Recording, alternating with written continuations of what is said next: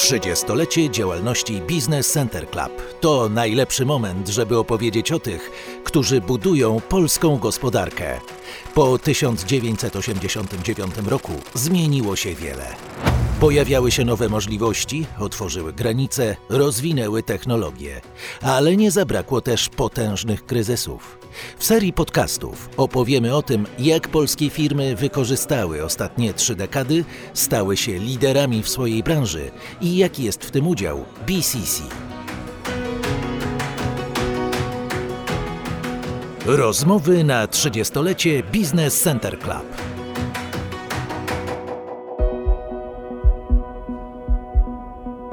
Dzień dobry, nazywam się Gabriela Darmetko i zapraszam do wysłuchania rozmowy z Anną Germatą, prezes zarządu Technokabel SA. Zawsze mówię, że kable wyssałam z mlekiem matki i krwią ojca. Wydawałoby się, że to jest kawałek miedzi, izolacja i tyle. No jest tyle różnych zastosowań, tyle różnych funkcjonalności, które kable muszą spełniać, że gama jest bardzo szeroka i tak naprawdę produkcja kabli jest nie tyle skomplikowana, co bardzo, bardzo szeroka. Technokabel SA jest europejskiej klasy producentem kabli do automatyki przemysłowej, sterowania, transmisji sygnałów cyfrowych i analogowych, kabli komputerowych oraz różnego rodzaju przewodów jak ważne są kable dla zwykłego człowieka? Gdyby nie ogromne kable leżące na dnie Atlantyku, nie byłoby internetu. Gdyby nie kable, nie mielibyśmy prądu, radia i telewizji. I chociaż coraz więcej urządzeń działa bezprzewodowo, to bez kabli dzisiejszy świat nie mógłby istnieć. Technokabel łączy i przewodzi. Tak brzmi hasło firmy.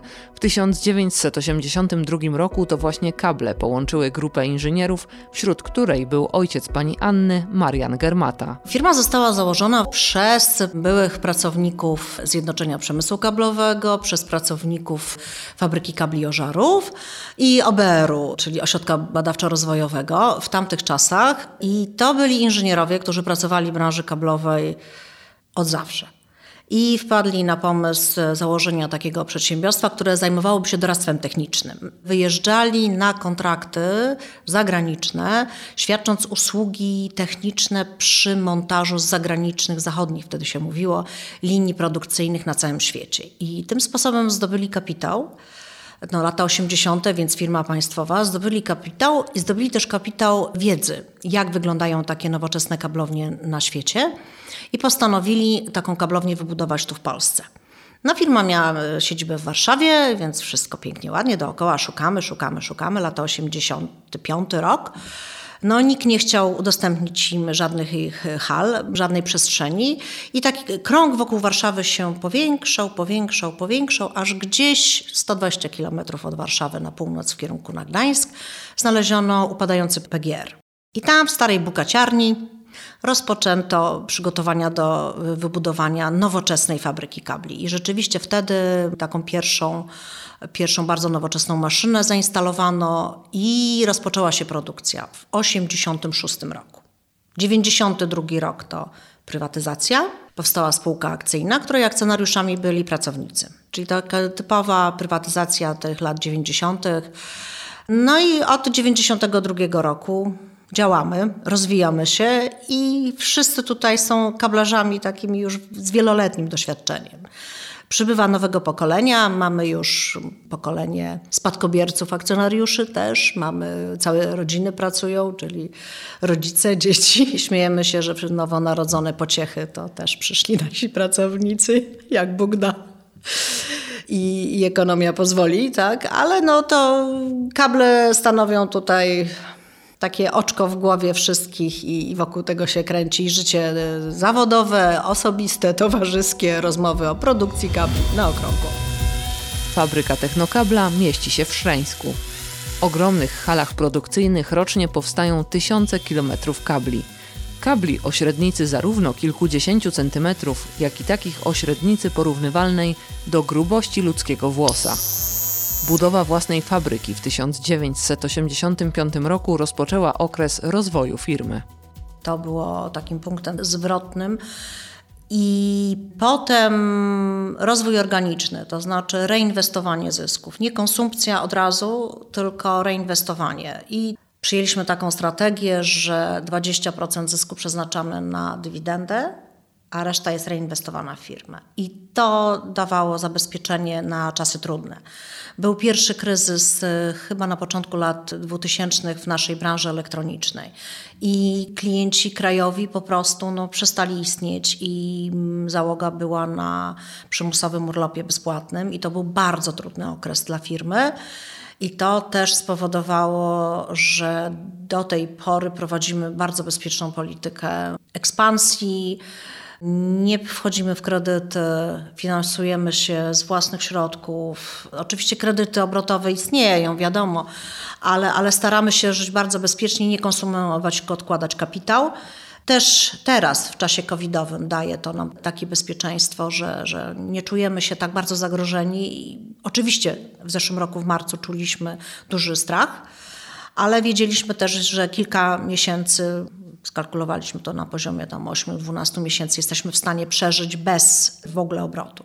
Na szczęście naszą branżę COVID nie dotknął, no dzięki temu, że nie mamy restrykcji, cały czas firma pracuje. Takim kolejnym momentem zwrotnym to podwojenie powierzchni produkcyjnej. To wszystko u nas, te momenty zwrotne zawsze się kojarzą z rozwojem, czyli coś, jakieś nowe maszyny, wprowadzenie nowych technologii, wprowadzenie nowych produktów i taki spokojny rozwój. To nie jest to rozwój na miarę jakichś gigantycznych korporacji i Bentley w garażu, ale pozwala nam spokojnie przeżyć 200 osób załogi bezpiecznie, Jedzenie małymi łyżeczkami. O, myślę, że takie niezachłyśnięcie się tymczasowymi sukcesami i wzrostami, tylko konsekwentnie dążenie do rozwoju. No są dwie szkoły. Rozwój organiczny jest zawsze wolniejszy, jest bezpieczniejszy, albo rozwój przez wykupywanie innych przedsiębiorstw, sprzedawanie się i tak dalej, ale to gdzieś z punktu widzenia też pracowników, których mamy no, którymi jesteśmy, to myślę, że taki rozwój organiczny jest, jest bezpieczniejszy, szczególnie, że coraz częściej pojawiają się różnego rodzaju zwroty w ekonomii. Kryzysy pojawiają się coraz częściej. I, I, jakieś niespodziewane sytuacje, ruchy waluty, jakieś konflikty wojenne, jakieś takie nieprzewidziane, nieprzewidziane wydarzenia. No teraz epidemia jest takim kompletnie nieprzewidzianym wydarzeniem i, i to taki spokojny rozwój. Myślę też, że czeka nas odejście od takiego strasznego parcia na wynik, wzrost za wszelką cenę. Ja myślę, że, że trochę powinniśmy się zatrzymać i nie wiem, może to dlatego, że człowiek się starzeje i ma takie przemyślenia, ale wydaje mi się, że powinniśmy się zatrzymać. No nie można ciągle mieć wzrostów. No gdzieś istnieje ta granica Oczywiście wiadomo, że akcjonariusze spodziewają się dywidendy, ciągłego zwrotu z kapitału itd., tak itd., tak ale, ale jednak gdzieś odpowiedzialność w biznesie to też na co bardzo BCC zwraca uwagę, jako biznes odpowiedzialny społecznie i to gdzieś tutaj też jest. A czy jest w ogóle jakaś recepta na to, żeby przejść e, kryzys? Intuicja, doświadczenie to jest automatyczne. To trudno powiedzieć jak. Pewne rzeczy po prostu same się dzieją. To sytuacja wymusza. Oczywiście no, można mieć przygotowane plany kryzysowe, można mieć to wszystko sformalizowane w procedurach, wszystko zapisane, ale tak gdzieś na końcu jest człowiek i, i tutaj można mieć wszystko pięknie na papierze, a, ale są ludzie, pracownicy i na to trzeba zwracać tak naprawdę uwagę. No, łatwo byłoby obniżyć koszty w firmie naszej na przykład i powiedzieć, teraz pracujecie 80% czasu, tniemy wynagrodzenia. Nie zrobiliśmy tego również ze względów takich czysto ludzkich. Wszystko dookoła drożeje, sytuacja jest niepewna i jeszcze tutaj dodawanie takiego stresu chyba nie jest nikomu potrzebne. Myślę, że też jakieś takie ruchy niegwałtowne. To wszystko powinno być przemyślane, no, tak jak mówię, my nie jesteśmy za bardzo dotknięci COVID-em, więc nie mieliśmy noża na gardle właśnie zwolnić, zamknąć. Nie spłacimy rat kredytu, więc jesteśmy w tej dobrej sytuacji, że chyba takiego wielkiego, wielkiego kryzysu nie mieliśmy jeszcze przed sobą, ale wydaje mi się, że to jest właśnie praca każdego roku, gdzie bezpiecznie, bez, bez niepotrzebnego ryzyka. Oceniamy ryzyko i, i staramy się wszystko przewidzieć. No. Koledzy się ze mnie śmieją, że ja to jestem taki pesymista, wszystko widzę w czarnych barwach. Uważam, że należy być przygotowany na najgorszy scenariusz, bo wtedy łatwiej jest właśnie zareagować. Jeśli przewidzimy do przodu wszystkie czarne scenariusze i się przygotujemy na nie, to one nie będą dla nas już tak czarne i nie będą takim zaskoczeniem. Nie wiem, może to trochę taka kobieca, kobiece podejście przewidywania. Nie wiem, czy koledzy się ze mną zgodzili, ale, ale wydaje mi się, że to gdzieś jest takiego, coś takiego, że my kobiety patrzymy na wszystko tak z każdej strony i, i staramy się przewidzieć dużo rzeczy.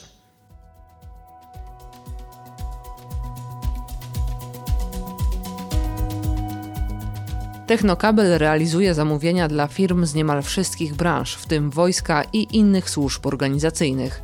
Kable z fabryki w Szreńsku dostarczane są niemal do wszystkich krajów Unii Europejskiej. Wejście do Unii zdecydowanie polepszyło ogólnie y, naszą gospodarkę, to jest bez dwóch zdań. Oczywiście jako przedsiębiorcy no, chcielibyśmy, żeby jednak było euro. To ma swoje duże plusy, ułatwia bardzo wymianę. Otwarcie granic y, ułatwiło wewnątrzwspólnotowy przepływ towarów dla nas też. Pozwoliło nam y, znaleźć też nowych klientów. Zawsze łatwiej się współpracuje z członkiem z Unii bo też właśnie procedury są łatwiejsze, więc ten klient też chętniej spojrzy na nas jako dostawcę wewnątrz wspólnotowego. To na pewno i rynki zbytu się otworzyły. Oczywiście miało też swoje minusy, bo również Polska otworzyła się na rynki zagraniczne, ale akurat w naszej branży no, jesteśmy dość mocni, mamy dużo tutaj krajowych producentów kabli, więc y, generalnie nie jest y, im tak łatwo. To też dużo zależy od wymiany kursu y, euro do złotego, bo jeśli jest on mniej atrakcyjny, to mamy większe parcie tutaj produktów kablowych na naszym rynku. Jak jest złotówka troszeczkę słabsza, to my mamy jako eksporterzy trochę lepiej. Natomiast dostępność surowców, możliwość podróżowania i wymiany, bywania na targach, to wszystko, wszystko jest jednym wielkim plusem z naszego punktu widzenia zdecydowanie. W 1994 roku firma dołączyła do grona członków Business Center Club. Cztery lata później została wyróżniona złotą statuetką lidera polskiego biznesu. To jest jedyna organizacja, do której należymy. I uważam, że przez te 30 lat e, to z sukcesami. Prezes Goliszewski po prostu prowadzi tą instytucję naprawdę dobrą drogą i, i bardzo profesjonalnie. EPIC, tak można określić BCC. E jak eksperci i edukacja, P jak prestiż i promocja, I jak integracja i inspiracja, C człowiek. Społeczna odpowiedzialność biznesu. Dla mnie to jest to, co, co BCC ma w sobie jako organizacji, gdzie szerzą wiedzę ekspercką. Mają bardzo dużą bazę ekspertów, dzielą się tą wiedzą, organizują szkolenia i te szkolenia są y, szkoleniami ukierunkowanymi na aktualne potrzeby. E, to jest prestiż oczywiście, to jest rozpoznawana organizacja i bycie jej członkiem daje też świadectwo o firmie, która jest członkiem. Są bardzo aktywni, loże regionalne, konkursy. Tutaj piękny Business Center Club, złotka, statuetka biznesu. Do tego mamy już chyba 16 czy 17 diamentów, czyli z rok co roku dostajemy tabliczkę z malutkim diamencikiem mówiącym o tym, że dobrze nam idzie w biznesie. Mamy medal europejski, też uczestniczyli w tym, w tym konkursie. Byliśmy też uczestnikami konkursu ambasador biznesu. Prestiżowe miejsce do pokazania się, do zaprezentowania swojej oferty i, i bardzo profesjonalny lobbying, taki lobbying w dobrym rozumieniu tego słowa, bo słowo w Polsce lobbying źle się kojarzy, a to jednak y, niedobrze, bo lobbying przemysłowy, produkcyjny, firmowy powinien istnieć, bo to jednak my tu, będąc producentami, będąc przedsiębiorcami, tak naprawdę wiemy, co jest nam potrzebne do prowadzenia biznesu, a urzędnik niestety nie ma tego doświadczenia, chyba że wywodzi się z biznesu, ale o to coraz trudniej. I oni po prostu mają, mają problem z tym, że nie wiedzą tak naprawdę, jak, jak wygląda prawdziwy biznes, jakie są problemy. Prosty przykład. Dzisiaj Gazeta Prawna publikuje, że przesunięcie terminu sprawozdań rocznych super, fajnie ale tylko dla sprawozdań jednostkowych. Grupom nie zostało przesunięte.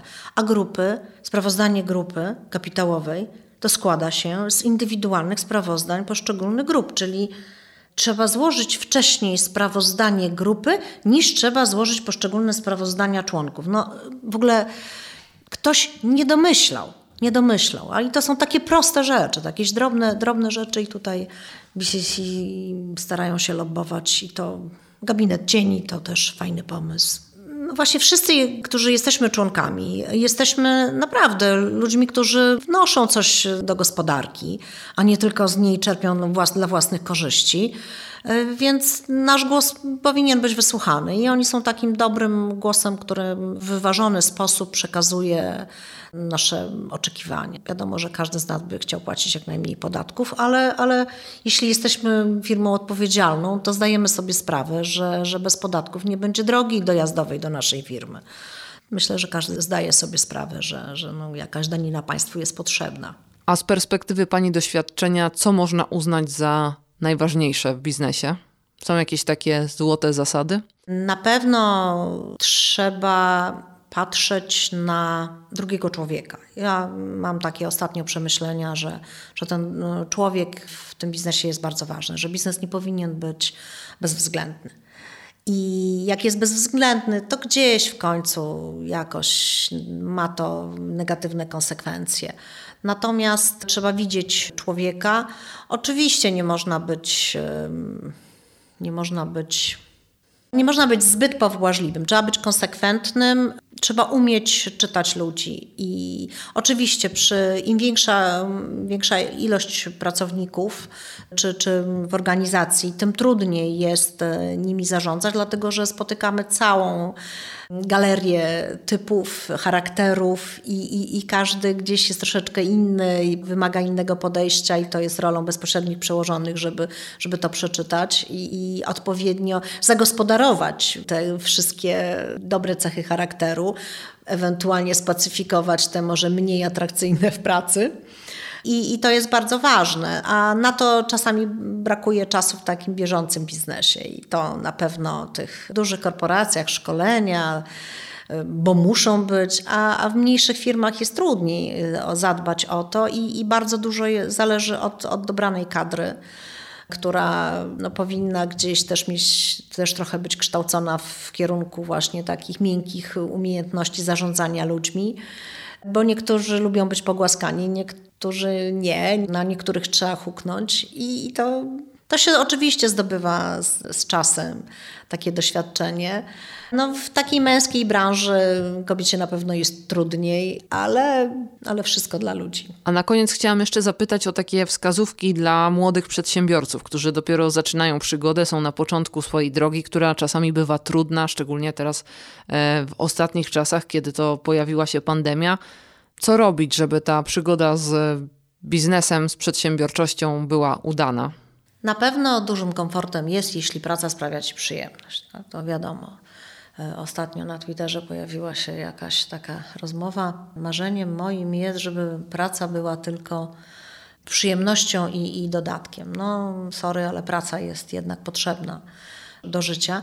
Pytanie, czy praca ma być drogą do osiągnięcia sukcesu i czym ma być ten sukces? Czy ten sukces ma być finansowy, czy sukces spełnienie marzeń, czy, czy spełnienie zawodowe? To myślę, że każdy indywidualnie powinien zadać pytanie, gdzie chce być. Dla młodych ludzi, bardzo młodych, z perspektywy czasu Wydaje mi się, że jest to bardzo trudne, bo ewaluujemy, też zmieniają nam się nasze oczekiwania, poglądy, zmienia się rzeczywistość i, i trudno. Na pewno należy próbować, na pewno należy szukać swojego miejsca. Już widzę, że młodsze pokolenie w tej chwili jest bardziej, e, bardziej poszukujące. Starsze pokolenie jest pokoleniem pierwsza i ostatnia praca. Nie szukamy zmiany. Zmiana jest e, niebezpieczna, niewiadoma, zła. Bezpieczna przystań, pensja od pierwszego do pierwszego, do, od ósmej do szesnastej i, i, i więcej nas nic nie interesuje. Teraz młodzi ludzie szukają spełnienia swoich, swoich pasji i jak gdyby praca jest tym dodatkiem. Pytanie, co jest miarą sukcesu? Czy każdy musi być taki successful? Czy każdy z nas może być? Jakiemu procentowi udaje się być na topie? Czy bycie w drugiej, trzeciej dziesiątce też jest sukcesem? Myślę, że takie zero-jedynkowe myślenie, że tylko dobry samochód w garażu i, i, i miliony na koncie, czy to jest miara sukcesu?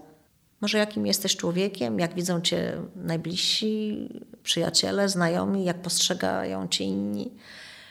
Trudne, trudne jest i myślę, że każdy indywidualnie musi sobie odpowiedzieć. Na pewno trzeba próbować, trzeba, trzeba szukać szans, mieć otwarty umysł.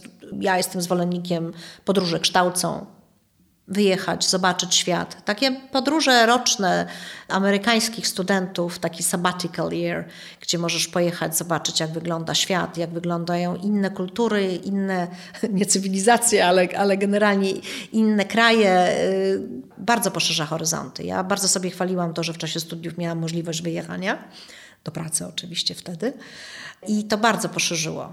My wtedy za, za dużym murem niewiele wiedzieliśmy, a to otwiera, otwiera oczy, daje pomysły, inspiracje, kontakty. Świat nie jest taki zero-jedynkowy, jest pełen kolorów szarości, no może teraz, jest kolorowy. Gościem odcinka była Anna Germata, prezes zarządu Technokabel SA. Po więcej inspirujących historii zapraszamy do kolejnych odcinków serii Rozmowy na 30-lecie Business Center Club.